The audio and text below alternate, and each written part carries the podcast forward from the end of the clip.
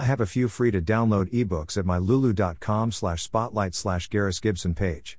There is one with cosmological interests of mine, a few on philosophical ideas and poetry. Etc. As these works age, I would tend to make more available free, yet there is a minimum pricing requisite about everywhere these days. I believe that 99 cents is the minimum allowed except for books grandfathered in before the new requirements were set, hence, the free books of mine tend to be older. Writing new books and setting them free from the start is the only way around that. I believe it may be some time before I write an Tor philosophical science fiction novel, something I enjoy. Maybe that will be free. https colon slash slash www.lulu.com slash spotlight slash Garris Gibson